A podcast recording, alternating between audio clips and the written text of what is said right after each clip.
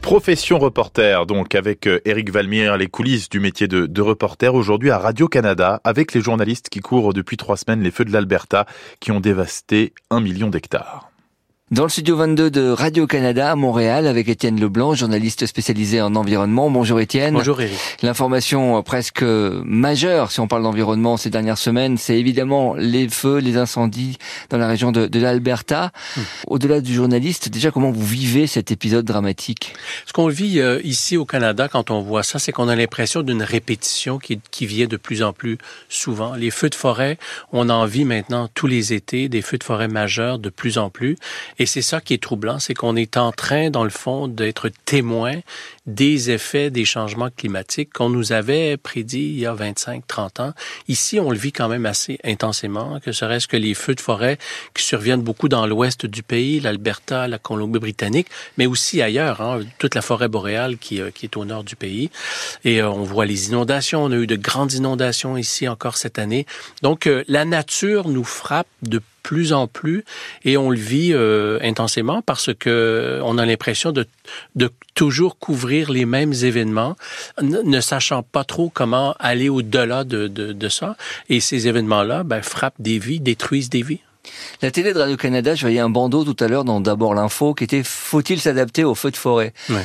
Euh, c'est un titre qui revient souvent. Faut-il s'adapter à l'urgence climatique? Faut-il s'adapter à la sécheresse? Faut-il s'adapter aux feux de forêt? Les experts scientifiques travaillent beaucoup sur comment mieux aménager la forêt, comment faire de la fragmentation de la forêt, comment faire de l'éclaircissage des arbres. Quelles espèces pourrait-on planter dans les endroits où on replante des arbres? Est-ce qu'il faut mettre davantage de feuillus, par exemple? Des feuillus qui ont davantage d'eau dans leurs feuilles et qui sont plus résistants aux feux de forêt. C'est toute cette adaptation-là qu'on est en train de voir.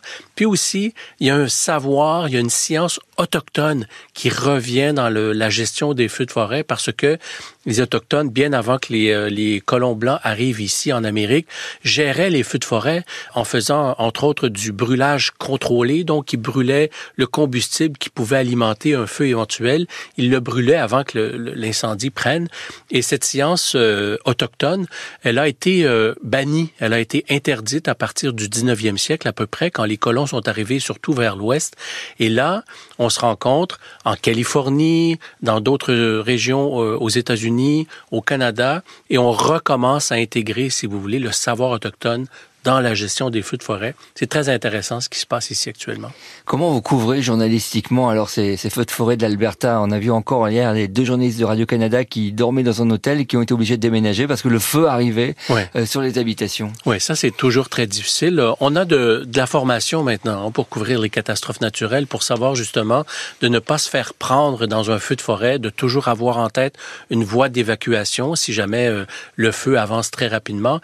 Donc on est mieux formé aujourd'hui qu'on l'était il y a 20 ans. Et après ça, ben, évidemment, faut aller voir, on essaie de trouver le drame humain derrière tout ça, mais de plus en plus, avec les connaissances qu'on a sur la, question climatique, sur la météorologie, on s'intéresse beaucoup davantage à ça. Donc, vous, disiez, vous avez vu un, reportage sur l'adaptation. J'ai passé ma journée hier à travailler là-dessus, sur ce, ce, cette idée de s'adapter. Donc, on intègre de plus en plus de science aussi dans la compréhension des choses parce que, vous savez, je pense que les auditeurs, ils entendent tous les jours parler des changements climatiques et des fois, ça les dépasse.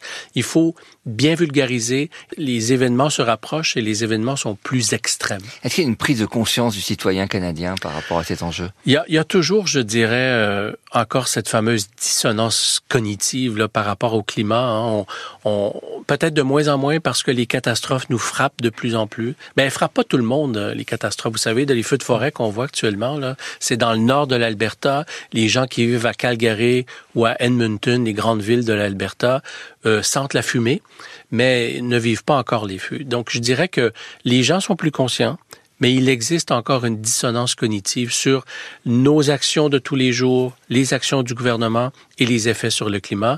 Je donne un petit exemple. Hein.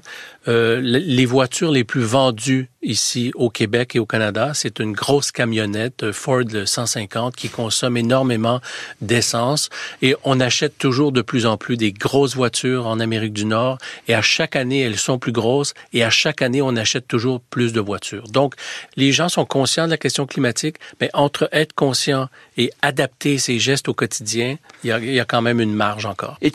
Merci. Vos papiers et vos reportages et toutes les productions de Radio-Canada à retrouver sur radio-canada.ca.